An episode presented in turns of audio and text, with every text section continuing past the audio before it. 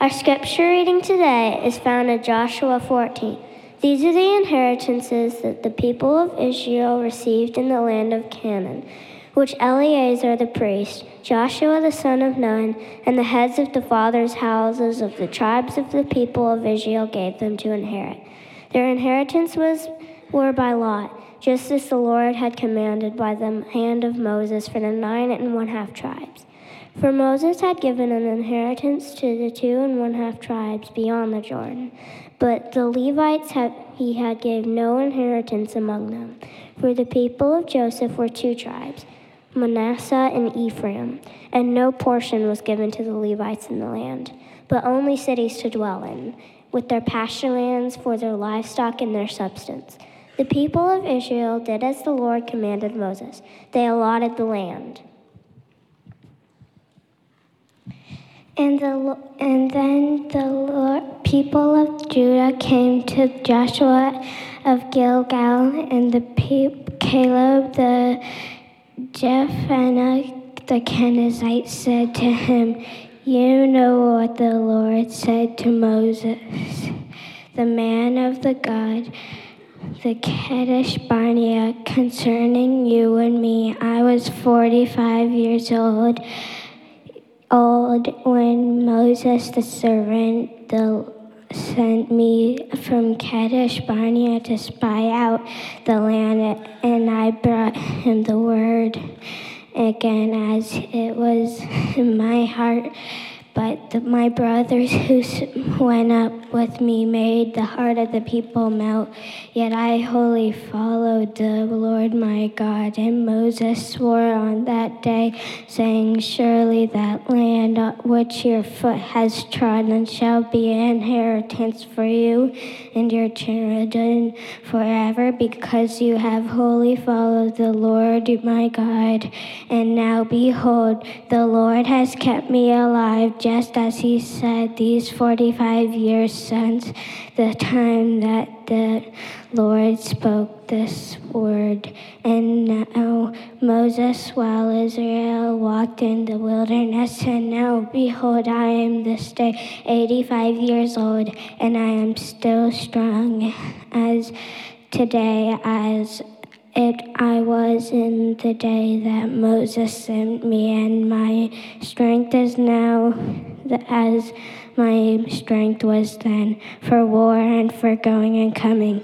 So now give me the hill country of which and the Lord of Anakim were there for great fortified cities, and I may come that the Lord will be with me, and I shall drive them out uh, just as the Lord said. Then Joshua blessed him, and he gave Hebron to Caleb, the son of Jephunneh,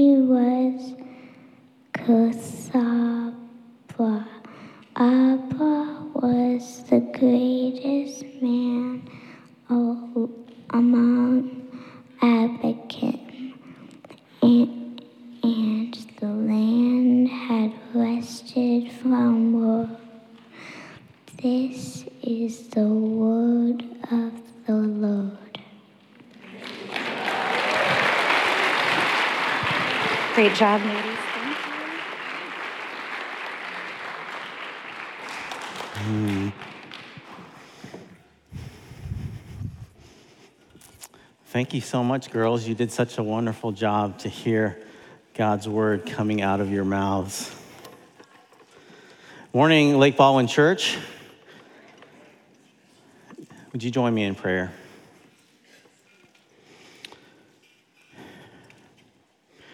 Our Heavenly Father, Our hearts are broken once again this morning as we've witnessed the brutal beating of a man made in your dear image.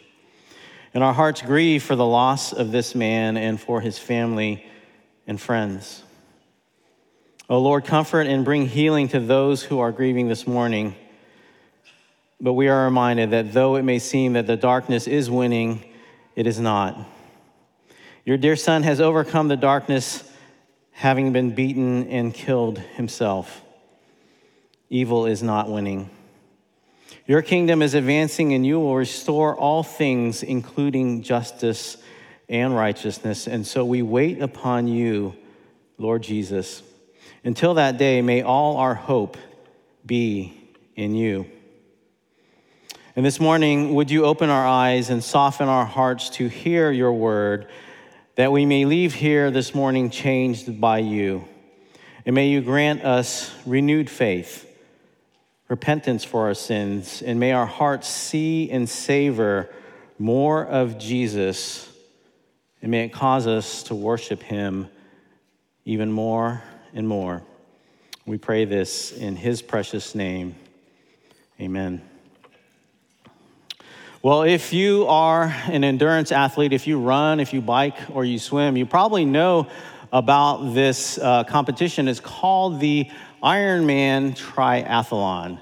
And they hold their world championship every year in Hawaii. Maybe you've seen that on TV.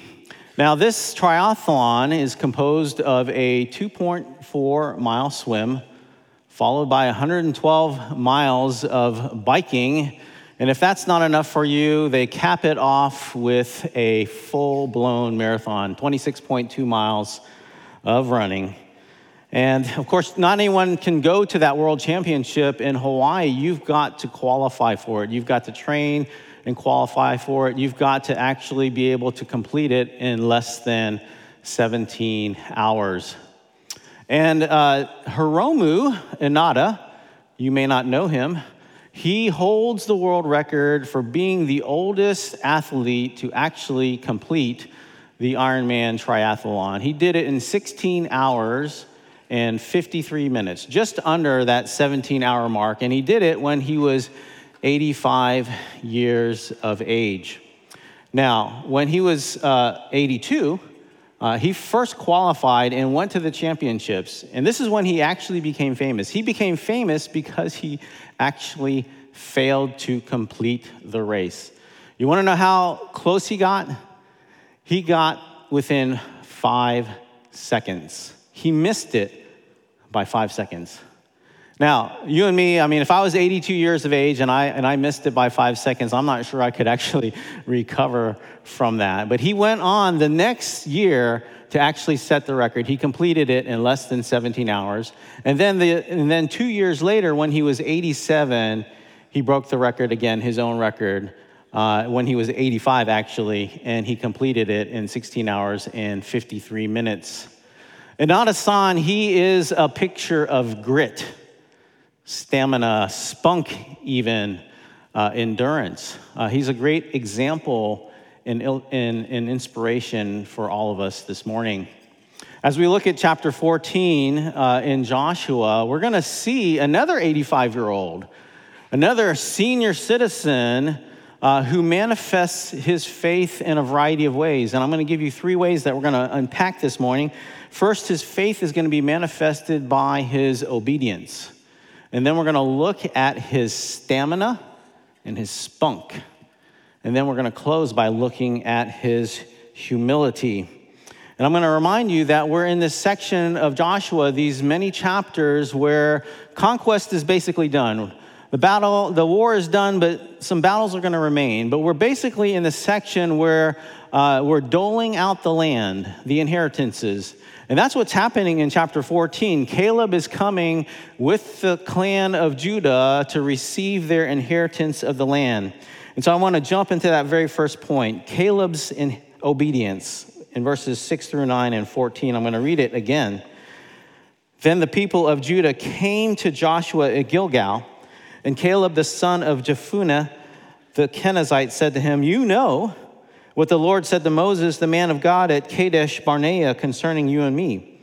I was 40 years old when Moses, the servant of the Lord, sent me from Kadesh Barnea to spy out the land, and I brought him word again as it was in my heart. But my brothers who went up with me made the heart of the people melt. Yet I wholly followed the Lord my God. And Moses swore on that day, saying, Surely the land on which your foot has trodden shall be an inheritance for you and your children forever, because you have full, wholly followed the Lord my God. And then in verse 14 it says, Therefore Hebron became the inheritance of Caleb, the son of Jephunneh, the Kenizzite, to this day, because he wholly followed the Lord, the God of Israel. And so you see in the passage, if you didn't pick up on it, three times emphasized for us that Caleb wholly followed the Lord, his God. Three times. And he's referring to when he says to Joshua, You know, you know, he's referring to an episode that we've talked about before. This is the episode in Numbers chapter 13 and 14 of the spies going into the land. Now, this, just to recap really quickly, this is before Israel is in the promised land. They're being led by Moses, and Moses sends 12 spies out into the land, among them Joshua and Caleb. And they're going to bring back two reports a majority report and a minority report. Ten of the spies would bring back the majority report that says this Yes, the land, it's a great land. It's a wonderful land, milk and honey, but we saw the Anakim there. We saw the incredible hulks of Canaan in the land, and we feared. We are as grasshoppers in their sight. That's what it would say. And what would this majority do? They would incite a rebellion against Moses. They would seek to stone Joshua and Caleb. They would seek to lead the people all the way back to Egypt. And this is what Joshua and Caleb say. This is how they respond in Numbers chapter 14. Only do not rebel against the Lord and do not fear the people of the land, for they are bread for us. Their protection is removed from them, and the Lord is with us. Do not fear them. Then all the congregation said to stone them with stones. And you see here that Joshua and Caleb, they're following the Lord because of what the Lord had said to them. They're following the Lord because of his word. And so obedience is following God as he has revealed himself in his word to his people. Caleb, the basis of his faith is, is based on hearing what God has said to him. It's not based on his feelings about the situation. It's not based upon his circumstances he's going through. His faith is based on the Word of God. Obedience is therefore listening and obeying to God as he has revealed himself, but it's also following the Lord even when it is unpopular. Again, they brought the minority report two out of 10. But in Numbers chapter 14, we learn that the entire nation is going to go against Joshua and Caleb. So, talk about peer pressure. I'm wondering if you've ever been in a circumstance yourself where you have held an unpopular position. If you have, you probably know a little bit about what Caleb was feeling on that day. Young people, you're growing up in a hostile culture. If you are following the Lord this morning, if you are living by His word, you're going to have an unpopular position, especially in the areas of sexuality. You're going to have an unpopular position. And actually, for the rest of us, you don't even have to be young today. Christianity and being a Christian is actually becoming something that's negative Aaron Renn, the author and co founder at the American Reformer, he describes this rapid change that has happened in our society. And I've seen this in my life because he says it started in 1994. Before 1994, Christianity uh, was viewed by society as something positive. It was an asset. So if you were a Christian, that was something good for society. And then after 1994, up until he says about 2014, ah, Christianity is something neutral for American society. But now, being a Christian is viewed by society as being something negative. This is what he says The quote is there on the screen. Society has come to have a negative view of Christianity. Christian morality is expressly repudiated. It's seen as a threat to the public good and to the new public moral order. He goes on in this article to talk about a fourth phase. And that fourth phase coming for America, he thinks, is the phase of outright persecution for Christians. Maybe we're seeing a little bit of that play out in the public arena today. And so, obedience is following God as He's revealed Himself in His Word. It's following God when it is unpopular. It's also following God when it is costly. And we see that in that Numbers account where the nation, they wanted to stone Joshua and Caleb with stones. It may cost you something to have faith in Christ.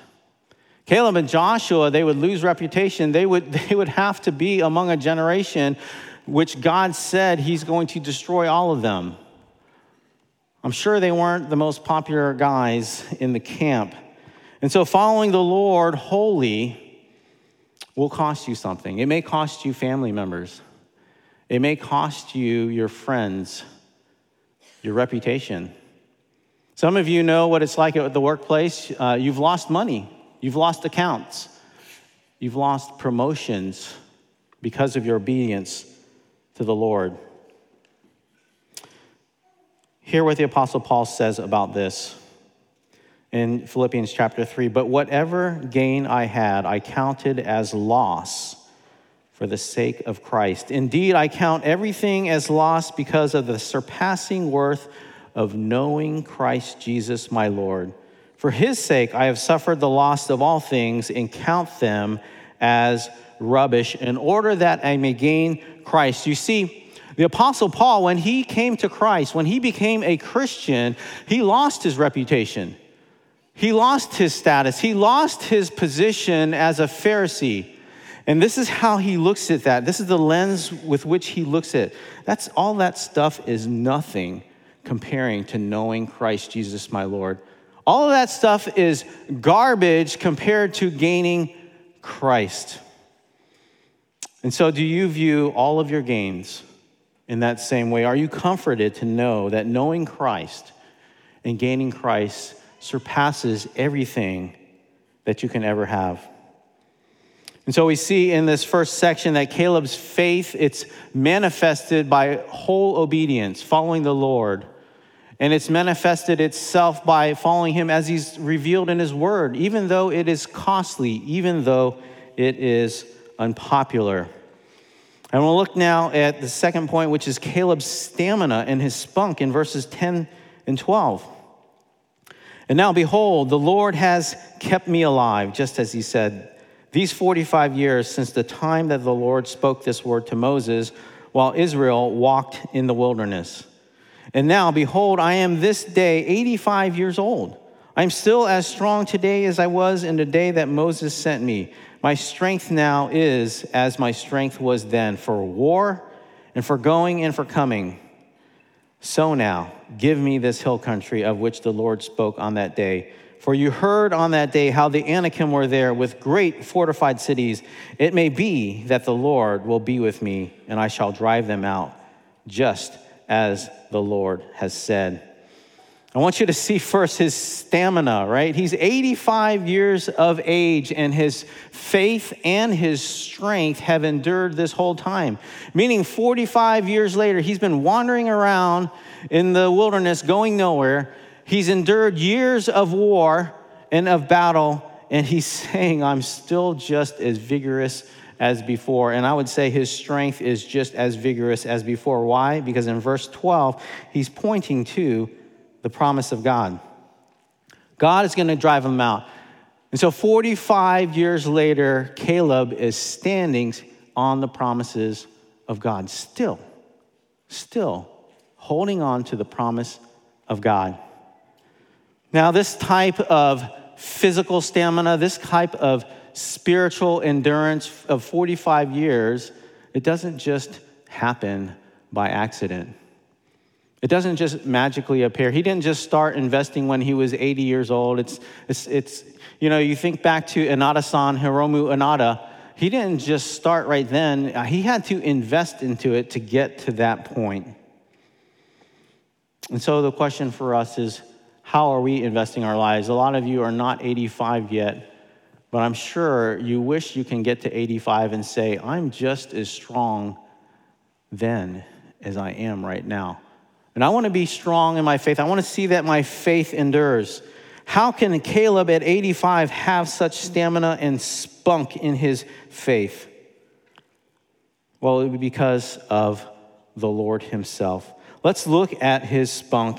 We see this in verse 12. And he says, and I love how he does this. This is probably my favorite part of this passage. Give me this hill country of which the Lord has spoken, this hill country where the Anakim are. You see what he's saying there?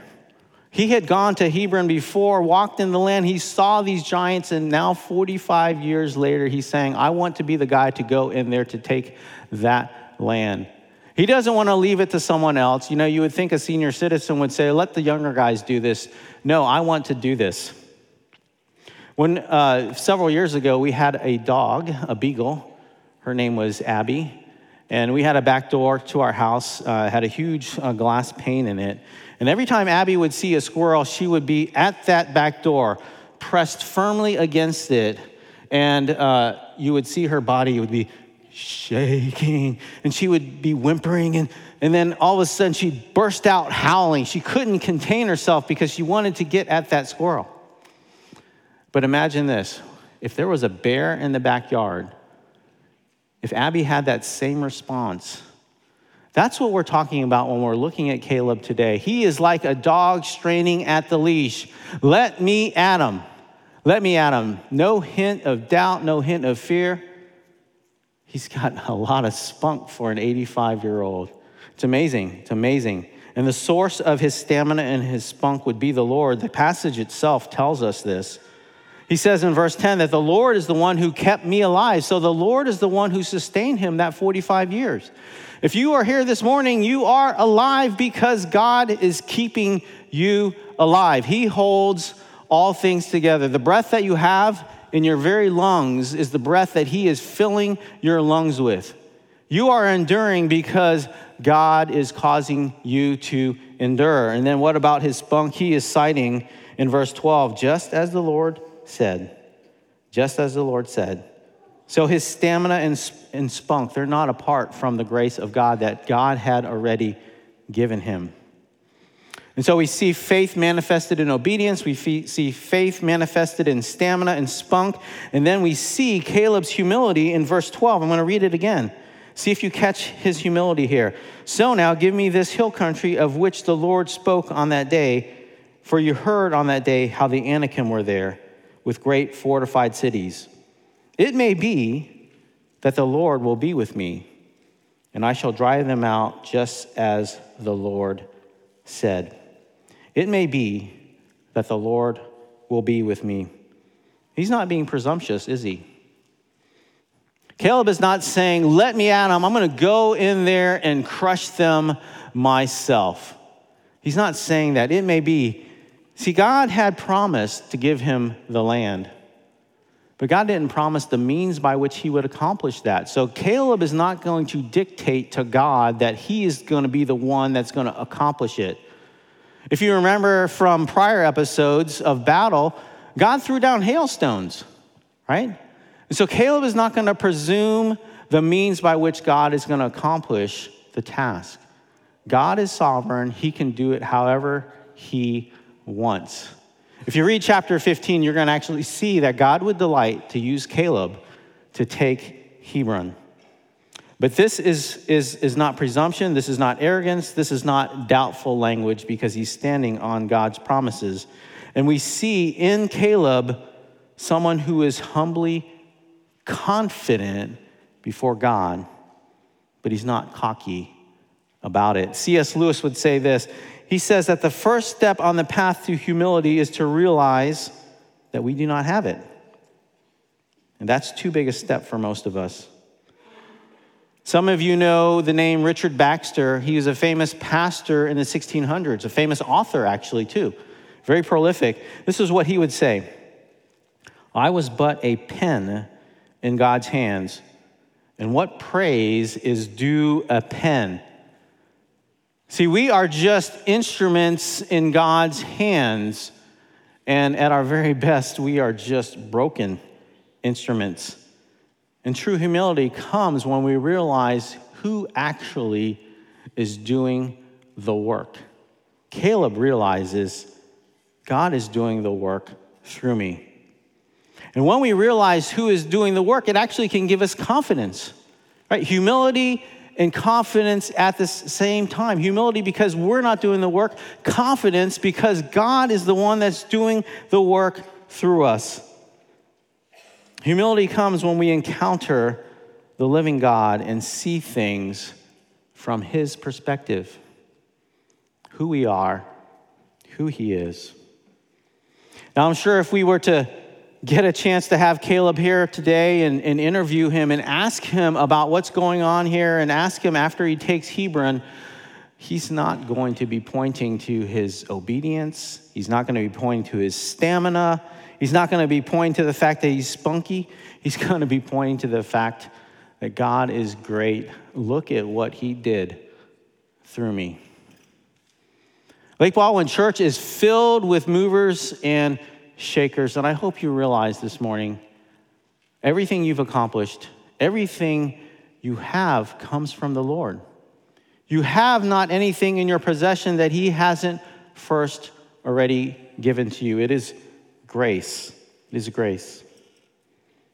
Well, our passage this morning in chapter 14, it establishes Caleb as, as an exemplary example, wonderful example of faith in God and his promises. Faith that's manifested in this obedience, stamina, spunk, confident humility. But we need to realize that all the characters in the Bible, all the people, except for Christ himself, they're flawed individuals, and they're flawed individuals needing of God's grace, his favor towards them something that they're not earning, something that they don't deserve. And you may ask, well, how did Caleb receive the grace of God? I want to remind you a little bit about Caleb, where he came from, his ancestors. Caleb was an Israelite. He descended from Abraham, Isaac, Jacob, who would be Israel. God would covenant with these people. Of all the people on planet Earth, God would covenant with this set of people. And so Caleb, being an Israelite, being one of the clan of Judah, would be there how? Well, he was born into it. That's not something he worked at, that's not something he earned. He was born into being an Israelite and having the grace of God, which means that God promises to be God to Caleb and to Caleb's descendants. That's, that's favor. God is saying, I'm going to be God to you and your family forever. And if he was an Israelite, he would also, we know with, with Caleb, he would come out of Egypt. He would be brought miraculously out of Egypt, released from slavery. That's grace. He would go through the Red Sea crossing miraculously. That's grace. He would receive the manna in the wilderness. He would drink water from the rock. That's grace. Being an Israelite, he would receive God's law he would receive the sacrament of circumcision in the Passover. That's all grace. That's all grace. Caleb is just receiving, receiving. He's not earning, he's not, he's not having to work for it. God is just laying this out for him. Grace upon grace. And I want you to leave here this morning being more impressed by the God of Caleb's faith more than in Caleb himself. Be more impressed with the God of Caleb's faith than being impressed with Caleb. Be more impressed with the God who gives grace than Caleb's faith. Because grace always precedes faith. Caleb would have faith only because of God's grace. And yes, we can look at the example this morning and say, wow, it's an awesome, it's a wonderful type of faith. But his faith is great not because all of the great things that we talked about him this morning. His faith is great because his faith, the object of it, is a great and awesome God. A great and awesome God. This is the aspect of Caleb's faith to imitate this morning. Not all those other things. All those other things are wonderful, but you, if you have obedience, if you have spunk, if you have stamina, if you have humility, but you do not have Christ, well, you have nothing at all. And parents, if you're asking your kids to imitate Caleb this morning, to be like Caleb, and, and you don't give them Christ, you've given them nothing. You're just making a young Pharisee. The author of the Hebrews would say this without faith, it is impossible to please him.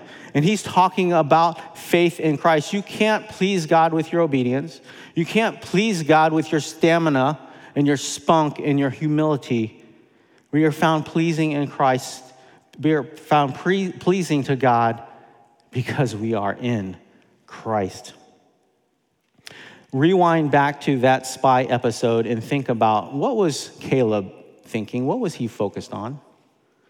He was not thinking about his own strength and abilities as a warrior to go into that land and kill those giants. He was not looking at his resources, he was looking to Christ. He was looking to God and his promises. Whereas the other 10 spies, they were looking at their circumstances. They were looking at the giants and then when they saw the giants, when they saw their circumstances, they didn't look to God. They looked to their own strength, their own resources, and they said, Well, we're just grasshoppers. They didn't have faith. Great faith is not achieved by trying harder in your faith, it's achieved by putting your focus on the Lord. Now, modern cameras have this wonderful technology built in, you, you, you, may not know. It's called image stabilization. And what it does, it's got circuitry, it's got algorithms in there. And what it does, it constantly is refocusing on the image such that the image is super crisp, super clear. And it does this especially when conditions are, are hard and difficult. If you're a, pho- a photographer, you know these conditions. You know in low light, and in long distances, you got to keep things really still for very long. Well, that circuitry is always refocusing, always adjusting, accounting for all of these difficulties, and refocusing on the object so that it is clear in focus, so that you can have a great picture. So, if you want a great faith this morning, you're not to be trying harder in your faith. You're supposed to be refocusing your attention on the Lord. Keep looking to the Lord.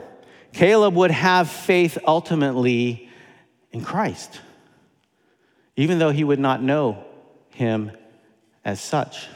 And you may wonder, like, how did he, how did he know about Christ? Well, the gospel was preached to Caleb in so many ways, so many ways.